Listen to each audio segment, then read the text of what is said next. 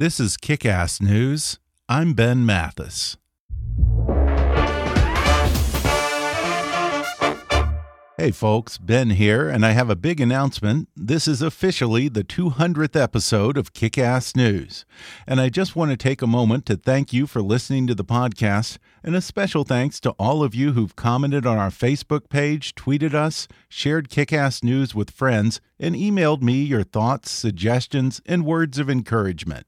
I especially want to thank those of you who've supported the show at gofundme.com slash kickassnews.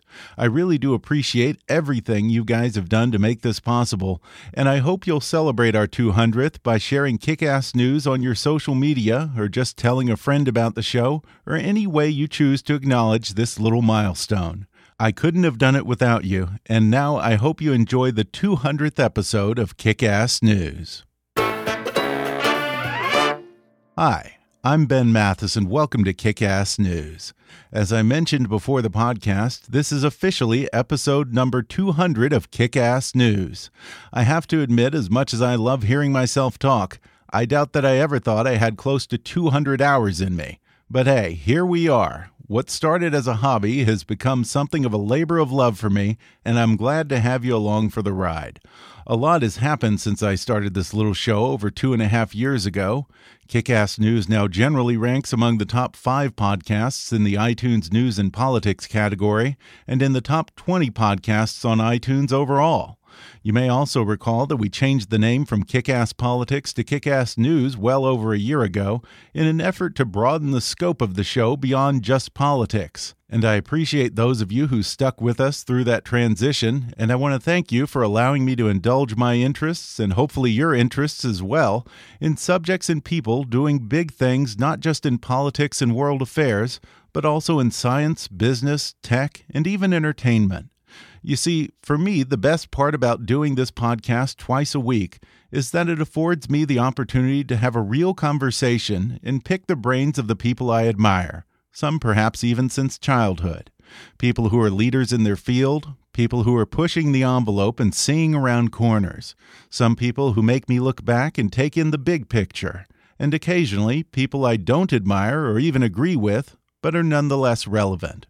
One such person is a particular guest I've been trying to get on the show for two years now. Initially, we had him scheduled for an in person interview during one of his trips to Los Angeles, but that fell apart, and then we rescheduled it as a phone interview a few times, went back and forth, got many promises from his publicist, had a few near misses, but for whatever reason, it never happened.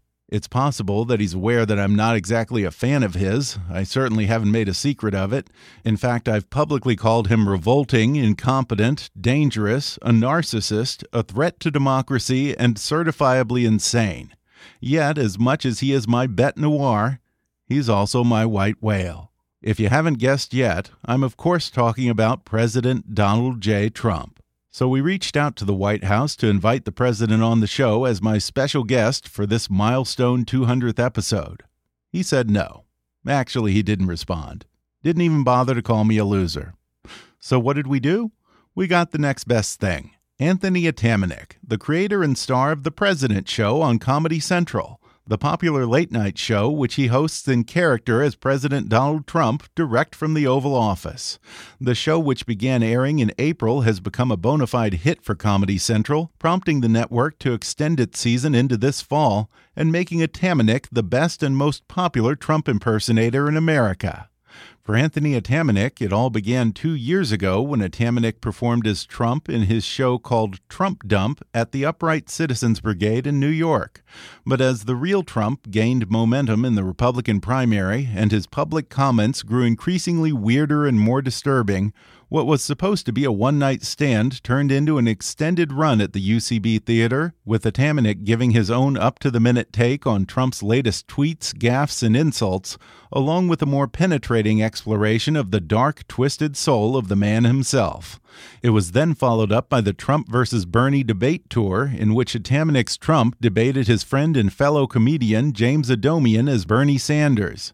The debate was even turned into a television special for Fusion TV, but all along Atamanuik was hoping that Trump would be doomed to irrelevance after the 2016 election, and he would finally be free of his long red tie and his $40 blonde wig.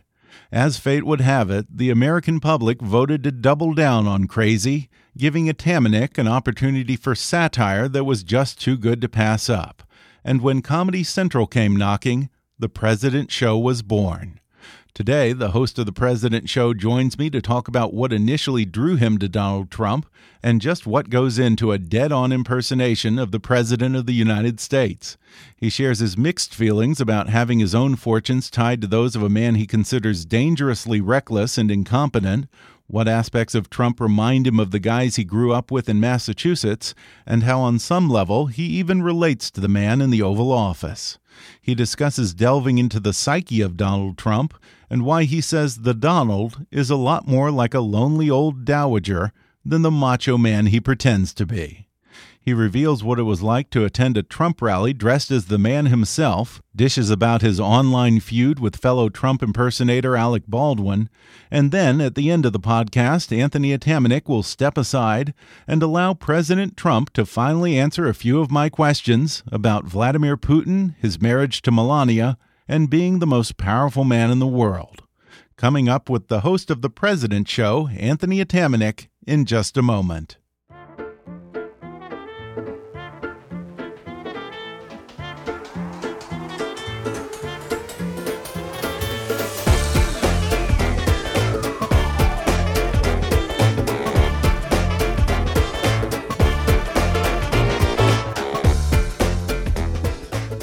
Today I'm joined by Anthony Atamanuik, who is arguably the most famous Trump impersonator in America and the host of The President Show, which airs on Comedy Central Thursday nights. Anthony, thanks for coming on the podcast. Thank you for having me on. Well, on the President Show, for anyone who's never watched it, you host a Johnny Carson style late night show in character as Donald Trump, right from the Oval Office, with all the elements of that genre that come with it, like the guest couch, the monologue, the desk pieces. You even have Mike Pence as your Ed McMahon it's hard to imagine anyone having done this with Barack Obama or any of his predecessors in the White House, and people actually wanting to watch and thinking that it's very entertaining. Of course. Is, is, this a sign of the times and of the guy himself, maybe, that you're even able to make a hit out of an idea like this? Oh, yeah, absolutely. I think. Um, I think that he was uniquely positioned to be made fun of in this way. I mean, Ronald Reagan, I think people forget that Ronald Reagan was enormous fodder in the 1980s. Um, and although uh, there wasn't a show where he was hosting it or whatever, but like not necessarily the news on HBO was sort of born out of the Reagan right. era. Spitting Image was born out of the oh, Reagan oh, yeah. era. Um, so I think that when you have an interesting character as president, it will manifest in different ways. And of course, Vaughn Meader was successful um, with his uh, dinner with the Ken, you know, the with at the White House, or I forget the name of the album where he did uh, oh, the he John did the F. Kennedy, Kennedy yeah. having dinner. Yeah. And so there, you know, I think that the the the idea of the president being portrayed um, in a comedic fashion, and especially in sort of like in their element, is not new. I think that Trump was uh, perfectly suited for this style because Trump himself is, you know, he is a sort of gauzy 70s. Um, uh, you know, like you said, Carson show or appearing on Mike Douglas or that sort of like velour, mustard colored uh, curtains. That that world, that's Trump, he right? He is a throwback to he like the Mad Men era and yeah. Sinatra kind of, yes. or wannabe but Sinatra. I, you know, really. I would say he yeah. thinks he's a throwback to the Mad Men Sinatra yeah. era, but what he's really a throwback is to the Flip Wilson era. Oh, he's not that. He's the Sonny and Cher era. Mm-hmm. He's the he's the era right after that era. Yeah. And so to me, yes, this show uh, was conceived sort of out of uh, the perspective of what would he do if he did a fireside chat, right? And I mean, I initially there was a lot of ideas of having like dancers and like sort of it be the the yeah. closest pitch. If you remember the movie Casino, Yeah, I was just going to say the Atlantic City version of Donald Trump. Yes, and it's Yeah. also that um, moment when De Niro gets kicked out and he has to Oh, run right. his own talk show and he does this late night show from Yeah. the casino. Yeah. That's the idea for the show. Well, when you began honing your Trump impression about a year ago in these one man shows you did at the UCB theater, what was it that initially got your attention about Trump and made you want to do this character? Oh, I mean, I it wasn't really uh there was no sort of moment of decision. I think that, you know, I had done a lot of character-based shows at UCB for years and uh, was used to putting together a show in five, six days, two days. So, you know, how it worked or how I worked at the UCB was very much like, let's take this idea, make it a show, run with it for a few weeks, see if it works, dump it. If it doesn't, do another idea. And when I improvised him and we put the show together, it just it had momentum. And then when I part with James, partnered with James Adomian, and James is so Oh, I love him. talented and Yeah, such a funny uh, guy. and and Who, who did Bernie he Sanders, did right? Bernie you Sanders. guys had a tour as Yeah. a, a debate between Trump, and versus Sanders, Bernie. right? That was the you know that's the germ of of what this all yielded, and of course you know James appeared on the show as Bernie and Right. will appear a lot uh, more hopefully in the future once our schedules align in the fall and. Uh, I don't think there was ever a moment of thinking like I'm going to do this as much as there was a thing of like, okay, well, I guess I'm doing this more. I guess I'm doing this more. I guess I'm doing this more. That was it. Yeah. I mean, I'm sure that you didn't imagine that you were going to be doing Trump after the election, much less a year later. I had hoped. Um, I had hoped, but I'll tell you, in the closing weeks, I uh, I I had a very sort of bifurcated mind. A part of me that was deeply hoping that he would lose, and then I think a more aware part that knew he was going to win. And I remember the last live Trump dump that I did. It was very dark, very sort Yeah. of like, and I was angry, and I realized now I realized I was angry because I knew I was going to keep doing it. so. Well, yeah. I mean, do you find yourself walking a thin line between doing a spoof of Donald Trump and possibly making him too lovable or too goofy? Because you're kind of rooting against the guy, and yet you're rooting for yourself as the guy. I think I I root for um I root for the thing that we've discovered. hmm How's that? I root I root for like what we've discovered about how we assess him. hmm And uh, you know, I have a I don't have a, a I don't think I'm like attached to it like uh oh god, if he doesn't, you know, if he gets impeached, what am I going to do? Now my now my all of my core convictions are abandoned because I just want to make money or have this show. Like I, I, I also am like not I, I'm not really an impersonator. I mean I do characters and stuff. I'm kind of a comic actor and I, I've been I'm 43. Like I'm not 20. I'm not 23. So like I also am not in a mindset of like this is it and I what am I going to do? I think I more so am like, this is what I'm doing, and I'll do something else afterwards. And either, you know, like this show, hopefully millions of people will see it, or uh, 50 people will see it in the basement of a theater. I'll be content either way because I'm creating things. So that's what matters to me. I, I'm. Hold on. Yeah. Hi. We're taping. Yeah, well, Okay. are you with ABC? Uh, no, kick ass News. We have the room till 4:45, I think. Yeah. Sorry about that. Uh huh. All right. we uh, okay. didn't read the sign. Yes.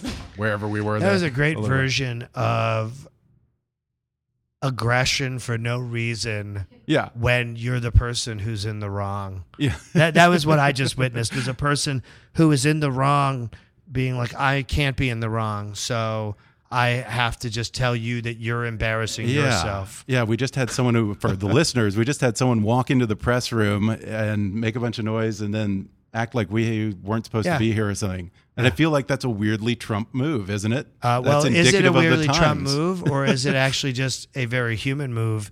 And Trump is actually, ironically, a very human president. Whereas what you realize, I think, about presidencies, at least I'm learning from him becoming president, is there is actually all there's been this whole thing for so many decades, right? Where it's like, can't the president be more cool? Can't the president be more fun? Hey, you know, the bank's more fun. Chase Manhattan's a fun bank, right? Everything has become about like breaking down the systems, right? And mm-hmm. breaking down the norms because the norms are so uptight, right? So now we spent what 20 years this sort of marketing campaign to break the norms down. And now we broke them all down. And what do we have? We have no ability to understand or respect each other. We have very little ability to relate to each other in a way that isn't primarily hostile. And we've elected a person who clearly does not have the intellect, dignity, or ability to be the president. And so what you learn is oh, that sort of performed version of a person, that political thing, is actually a necessary evil in terms of the high offices of government that require people to have a certain level of dignity that lives mm-hmm. above the common human behavior. And that's what you just saw. This fucking prick. but the thing that bugs me is that the media seems to be bending over backwards to normalize Trump's behavior now that he's president. Oh, yeah. In some ways, is your show a reaction to that and perhaps trying to remind people that this guy is completely batshit crazy and completely outside of the norm Yes. of what a president's supposed to be? Yes, and I think that he's not just it's not even that he's crazy, it's that he's like self-loathing, lacking mm-hmm. in love and and older, so he's set in his his mental ways. He's involved he's he buys his own brand, he buys into his own bull. He's been lying and charming and cheating for so long that he believes that this is the only way he can function. And I think that the press is, you know, I think about my show as a bargain with the devil. And like, I have to make sure to be responsible every week to really walk the line of the show of like sort of maintaining a, um, maintaining a, uh, uh, uh, uh, uh, an, a, not an assault, but a, a, a sort of what do you call it? A, a deconstruction of of Trump's id, his soul, his policies, himself. That I would say that um, the uh, the the the media is profiteering and then pretending that they didn't do it. They're very pearl clutchy. You know, they they they spent three point four billion dollars in basically ad revenue putting him on the air. Right. They put him on all their their their pay their web pages. They pushed him on all their social media, and then he got elected, and they all kind of laughed at the idiocy of it. And and then they got their news story, which was the danger of Trump, and uh, the danger of what he could be, which is true. He is dangerous, but they gi- ginned it up even more, and then they gin up the Russia thing even more. And I actually, in a weird way, and I am not in any way a supporter or whatever, I actually agree with them that the Russia story is nothing until it's something. Yeah. And it is something, but the media is doing everything it can to actually water down the ability to make a real argument about it uh, by covering it so much and by speciously covering it. So Yeah. I think that the the fourth estate's behavior has been so recklessly irresponsible, immature, and adolescent, right, uh, quite frankly, in, in, in alignment with our president. sometimes you tend to go pretty dark and deep into the Trump id. You know, there's one episode that I'm thinking of in particular, the Mother's Day episode, where you actually have Trump as Norman Bates talking to this disembodied voice of his Yes. disapproving dead mom. it seems like you're getting in his head. So, what is your best guess as to what actually drives this guy? Uh, I think what drives him is um, a sense of appreciation and attention. And I think that he, I guess is I think he likes experiencing things. I think he, I think he likes to a certain degree. You could say that about a child, though. Yes, but yeah, but I'm saying like I think like there's that very telling moment in that interview when his granddaughter comes in to speak Chinese, that audio. And in that moment, I don't think you see this is I don't think he has the calculus to be performing himself. I really don't. I, I I think he performs himself in a way that's unconscious. I don't think it's a very conscious performance. Interesting. Um, I think he is in love with his performance. Like if he's giving a speech and he likes how he sounds, he'll like get into doing it. But Yeah. there's nothing calculated with him because everything he does is of the moment. The only calculation he's making is in the moment.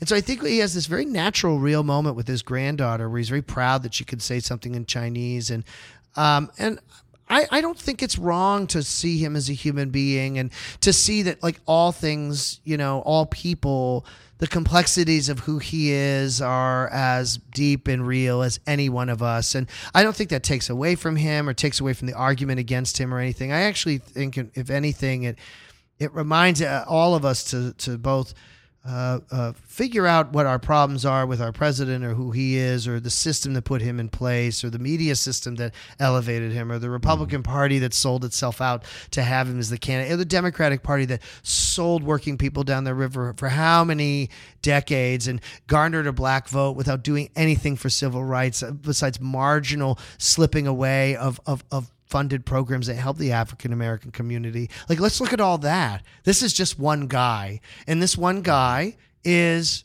flawed and weird and kooky and also a person. And I've done some weird shit in my life. Everybody has. And so this, and, and that's not me um, equivocating with him. That's like, I think performing him.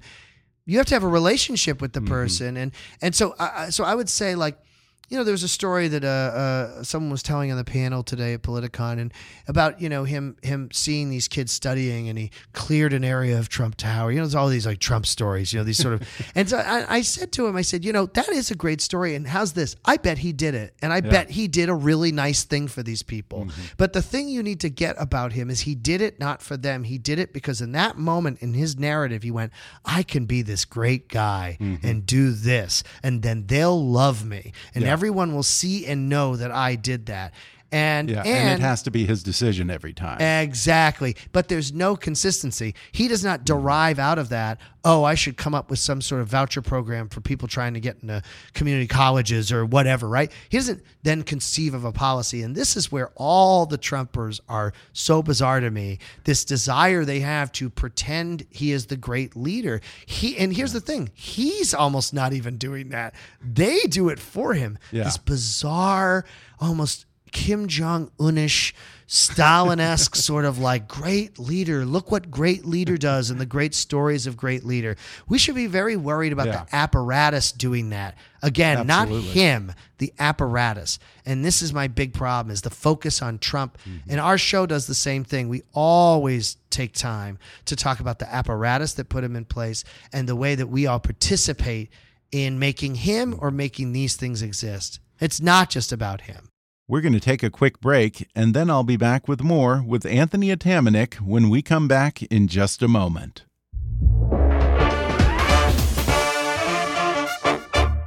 Kick Ass News is brought to you by Michael Moore's world premiere Broadway show, The Terms of My Surrender. The Oscar winning filmmaker behind Bowling for Columbine and Fahrenheit 9 11 invites you on a whirlwind tour through the depraved new world we've found ourselves in since Election Day 2016. Directed by Tony Award winner Michael Mayer, The Terms of My Surrender is a hysterical, heartfelt, and subversive piece of theater that'll help make sense of how the hell we got here and how we can get out. Featuring razor sharp political insights, up to the minute translations of each day's fresh insanity, and any number of nightly surprises, this outrageous live event is as unpredictable as our current commander in chief.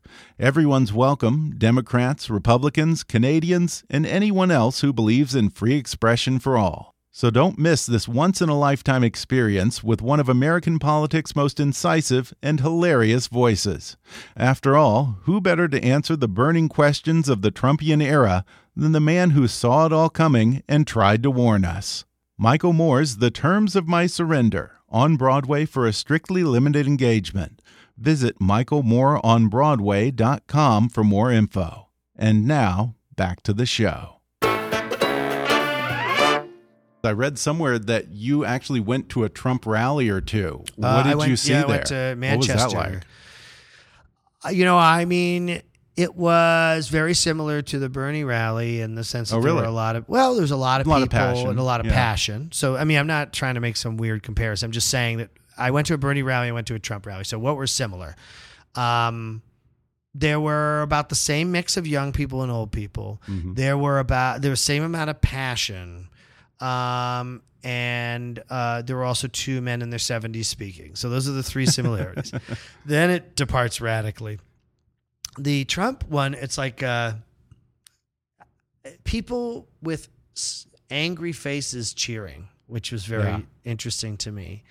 And I was in New Hampshire, so you know I'm from New England, and looking Right. at a lot of those You're from faces, Massachusetts, I'm right? from Yeah. Massachusetts, and, and looking at a lot of those faces, I went, I know these faces. I Mm-hmm. grew up in town, a town with these faces, and yeah, it, it was a again, a hard, it's a hard thing because you look at those people and you go, those people are hurting, man. They're hurting, and they like, they buy him, you Mhm. know, and and yet when they all are together like that, it's so angry and it's allowing people to have catharsis that's inappropriate. And I think the Huh. most dangerous thing was how he legitimized irrational anger. He normalized irrational anger It's acceptable now. and it's acceptable to have fits and to lecture and scream Mm-hmm. and and um, I think that was that was the most interesting thing about it. And then I thought the other interesting thing was I was dressed as Trump, and um, I was standing there just for a little bit at the edge of the press thing. And I was mirroring him and lip syncing to what he was saying. You know, we were trying to get stuff for our, our show at the time. And all the press pool turned, all the cameras turned away from Trump and turned to me. oh yeah. And what I thought was so interesting was, yeah, I'm sure they thought maybe they were, I was going to like, you know, do something crazy or whatever. But I remember being like, wow, the power of just his image is Mhm. so amazing. It was like they didn't know what to do. They didn't know which way to go. Yeah. Um, but it was uh, it was a weird experience. But Mhm. I've always found political rallies to be weird experiences. um, and the Sanders event, I have to say, the testosterone, the sort of aggro level was the same. hmm I, I I will say that. Really? Okay. Same level of sort of male, weird young male energy. that Yeah. bad energy that's like, oh, you're like 22 and you could like kill me at any moment.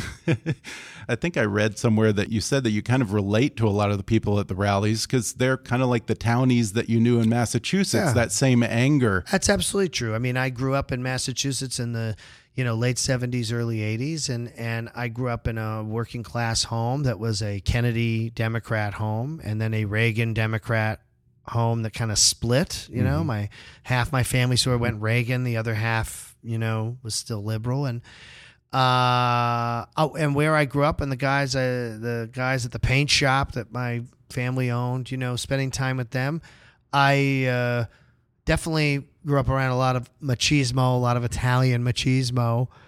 you know, I mean, I guess, uh, and uh, uh, I think that that uh, makes me understand it.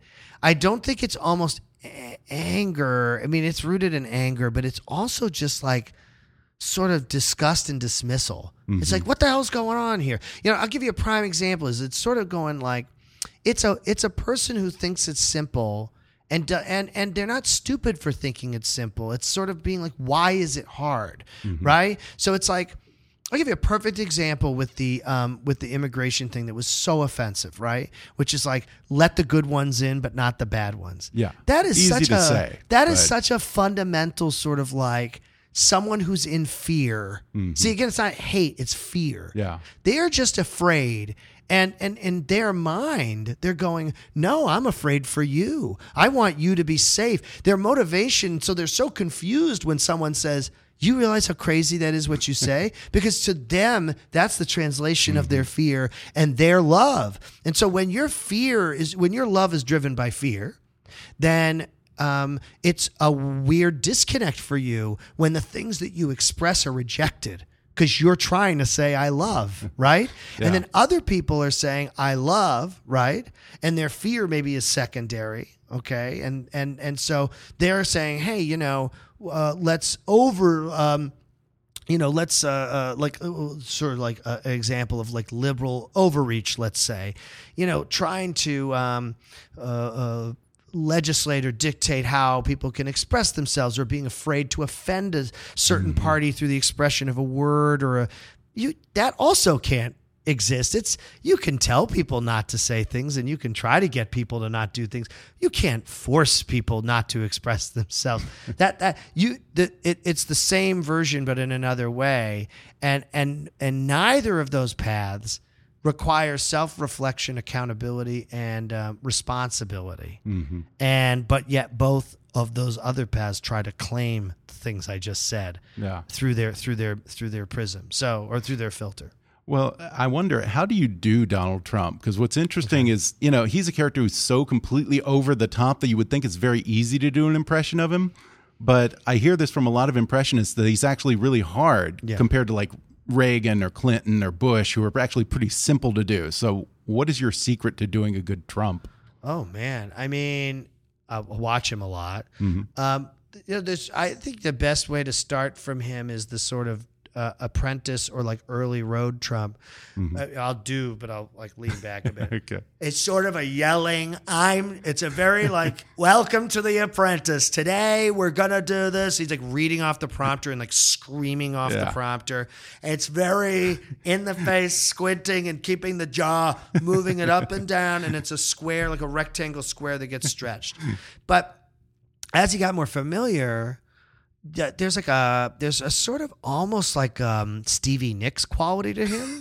He like moves his hips a lot. Yeah. He uh, sways. He sways a lot, sort of like a like a Jewish grandmother at like a bar mitzvah dancing.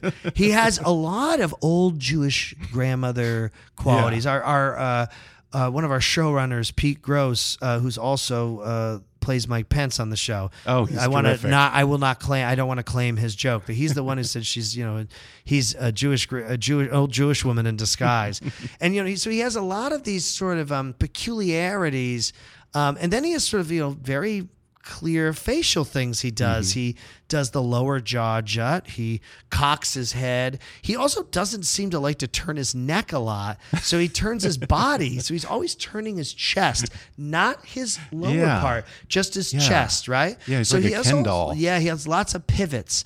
So it's interesting. He has lots of axis. So there's like axes, like there's this pivot. Then there's like if he holds his arms up to do his Trump sort of ohm thing, which is so bizarre. oh yeah, Because he does the the, inverse sign. of the Yeah. Mm-hmm. meditation thing. He puts his fingers, thumb meeting the forefinger, and then the three fingers up, and then uh, he actually cocks his elbow in towards his torso as if there's a string. So when he speaks, he's like, "You need," and he pulls That's it very down like that. It's very na- what I'm doing now. well, no, Or- him doing well, it. yeah, it's well, it's unnatural for you to do It's it too. For anyone, It's it's like un- looks very uncomfortable. And then he curls Yeah. the hand, circle hand, point, point, uh, wide hand, sort of ja- almost Fosse jazz hands. and uh, then you get to his lean forward and his bulldog face, his sort of Mm. Like attempt at a Churchill, his. Um, uh, his El Duce, where he sort of brings his The puffed you know, up mouth- yeah, chest, puffed yeah. up chest. Yeah. And so once you get all those components, then you look at like his speaking patterns. So there's the yelling Trump, then there's the grandmotherly Trump yeah. very quiet. I don't understand. What's the problem? Why do they have to come to this country? Why do they do it? There's no reason, and we all. And then, and then he does this this thing the like the the like like he has gas, and he'll like go like, we all want you know we all want them to come in and be safe. And I mean, uh, and I don't want them to be safe. I don't want them to be safe, but I want them to be so safe. And we want so safe. And he's like telling himself, he's like calming himself down. And then you get inside his mind. And yeah, it's- like he's having a conversation with himself. He's always having a conversation with him. He's always talking to himself. I, I think somewhere I heard you describe him as uh, an old dowager living in a rundown mansion. If anyone ever sees, um, there's a uh, a movie that Gene Wilder directed that was sort of an attempt at a uh, Mel Brooks movie that Gene Wilder made, and What's the name? Dom DeLuise is Haunted Honeymoon, Haunted right? Honeymoon. Yeah, I remember that. with Gilda Radner. I saw it in the theater. Oh yeah, I did too. And uh, Yeah. and remember Dom DeLuise's Dowager? Mhm. That's oh, Donald yeah, Trump. Yeah, That's sort of oh oh. yeah. So Well, it's perhaps a sign of the surreal times that we're living in that earlier this year, I guess there was apparently a public feud that you had with your Trump rival, Alec Baldwin. What was that about? And have you guys made up yet? Uh, oh, I mean, I don't, I don't think we have enough of a personal relationship Okay. to make up with each other. uh, I mean, I, you know, we worked together on Thirty Rock, but I was an Mm-hmm. extra, and you know, he was the star. Uh, so we uh, encountered each other day to day. I mean, I talked to him a number of times throughout six and a half years of working there, and um, improvised. He did monologues at a show that I improvised at once and was very complimentary. So, you know, I, I never had a real problem with him or anything. He was, you know, a real senior guy at the job I worked Yeah. at. I think what happened for me was that um, he on Kimmel was talking about the correspondence dinner and he um, sort of, you know, I think wanted to have a story and a joke and he thought he could sort Yeah. of use a the story about me as sort of a go, you know, uh, at midnight had been lobbying me to be a correspondence dinner. Right, to do And- Trump at the yeah, dinner. Right? and I think a lot of people on Twitter who like I'm not responsible for, Mm-hmm. you know, write hostile things about who's good and who's bad, whatever. Yeah. I I and I also am a person who doesn't pay attention to my Twitter, so I might. I don't know what his presence is on Twitter, but I would like things and retweet Yeah. things. So I'm not uh, sure if I was always aware of what I was maybe reinforcing. and so I think that he got from my only my outside observation is that I think he maybe got his feathers ruffled that Mm-hmm. somehow I was like coordinating some attack on him or something. But he chose to be on a national network talk show and punch down at somebody who he deemed, as he said, an internet guy. And I thought, in terms of our establishment class in, in, in the industry, and um, all the people who work in the industry and all the talented people who aren't, aren't even on TV or working. Um, I don't think there's a reason to do that. And I, uh, so I thought I would tweet at him and go, thanks for the Yeah. fuck you. And he, uh, he, he wrote back, you're welcome. And I thought we were kind of joking around. Like I thought it was all yeah, fun. it And was- he, yeah. uh, you know, and granted, my partner James, who I love, I think he got very defensive of me, and Hmm. I think he cast some sort of maybe dispersions that weren't very Hmm. helpful to the conversation. And Alec kind of blocked everybody and whatever. Hmm. but you know, listen, there, ev- our Trump is very different from their Trump. Yeah. It's just a different thing. And we need all of them out there. We need every bit of satire that exists out there. Um, so I, uh, and competition is healthy. Mm-hmm. So I enjoy the competition. And listen, I'm not going to say that it isn't really great to be the extra on a television show that the other guy was the star and you're like giving him a run for his money. That's a great feeling. for sure. Yeah. Well, yeah, because yeah. you've gotten extended. So Yeah, we've it was gotten supposed to be a summer show, and now it's going into the fall. So Yeah. congrats on that. You know, hopefully make them Yeah. do better work as well. Um, I know Comedy Central bought a billboard ad uh, for the President Show At somewhere in Florida. Yeah, about three miles from Mar-a-Lago. Were you hoping to get his attention and maybe even get him to watch? And has Uh, has he? Do you I, know if I, he has? I can't confirm that he's watched. I can Okay. say that uh, our show has been two weeks, consistently about two weeks ahead of him. Uh, so, you know, he he had that orb thing with the Yeah. the Saudis. Well, we had an orb, a flesh orb that he put his hands around on our show. um, we our catchphrase is "I'm the president. Can you believe it?" Yeah. And he said, "I'm the president. Can you believe it?" Two weeks later in the Rose Garden, um, we. Oh, there's so many. I mean, we aired the mob thing. We did Oh, a mob piece, and then Scaramucci was hired the next day. Yeah. Um, And Joy I love Behar. who you have playing Scaramucci now. Yeah, we have Mario uh, Cantone. the incredible I can't Mario. imagine better casting. Mario Cantone, and let me tell you, I sound like Trump right now, but I'm going to sound like Trump. Let me Yeah, tell believe you, me. believe me. Let I me can't tell do you, it, you believe me. it. Uh, Mario Cantone's performance of that was an, Yeah. incredible study, and it is has nothing to do with him having some of the features of the the the mooch. It was Yeah. his performance. We Mario is an old family friend of ours, and Oh, like, really? and my mother taught him dance at Emerson College. He was in West Side Story.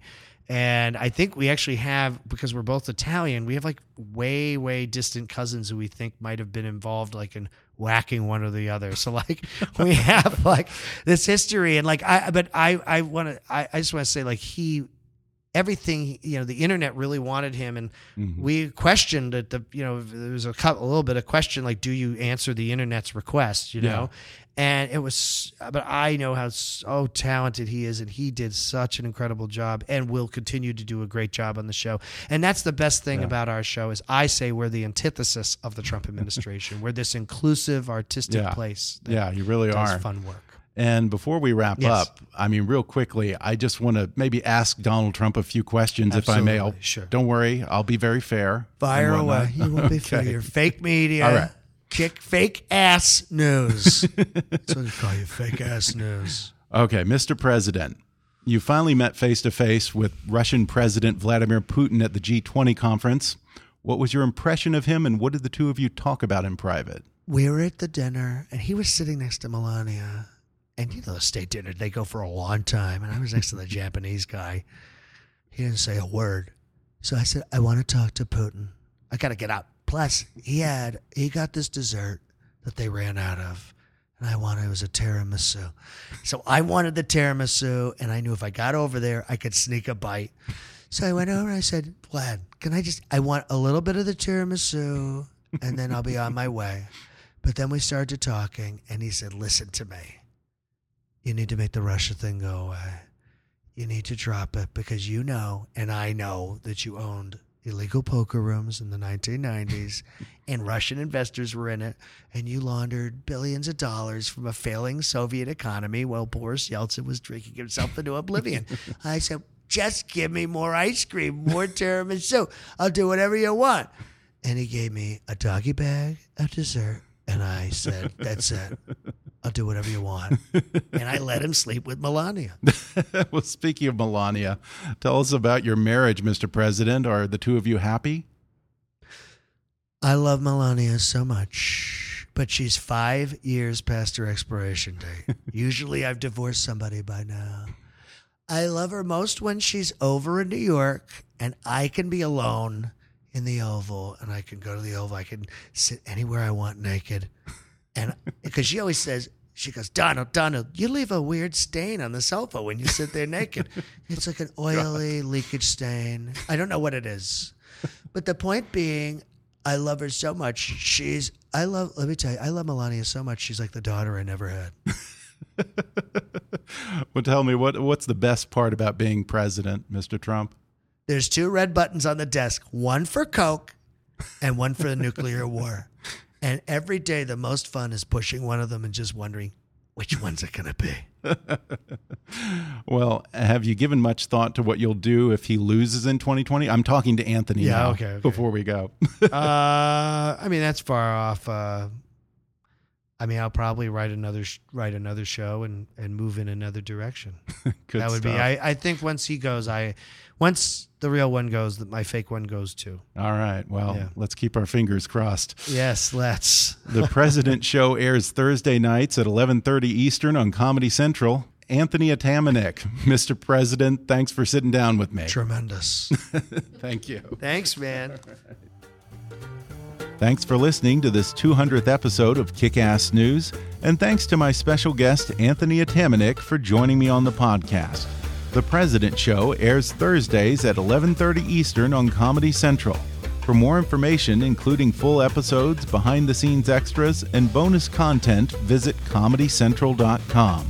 And follow Anthony Atamanuik on Twitter at, at Tony Atamanuik. That's spelled A-T-A M A N U I K. Be sure to subscribe to Kickass News on iTunes and leave us a review while you're there. Don't forget to take our listener survey. It only takes five minutes at podsurvey.com/kick. You can visit Kickass News on Facebook and follow us on Twitter at, at KickassNewsPod. And be sure to recommend Kickass News to your friends on your social media. And if you really want to help out, then donate to our GoFundMe campaign at gofundme.com slash kickassnews or click on the donate button at kickassnews.com. As always, I welcome your comments, questions, and suggestions at comments at kickassnews.com. For now, though, I'm Ben Mathis, and thanks for listening to Kickass News.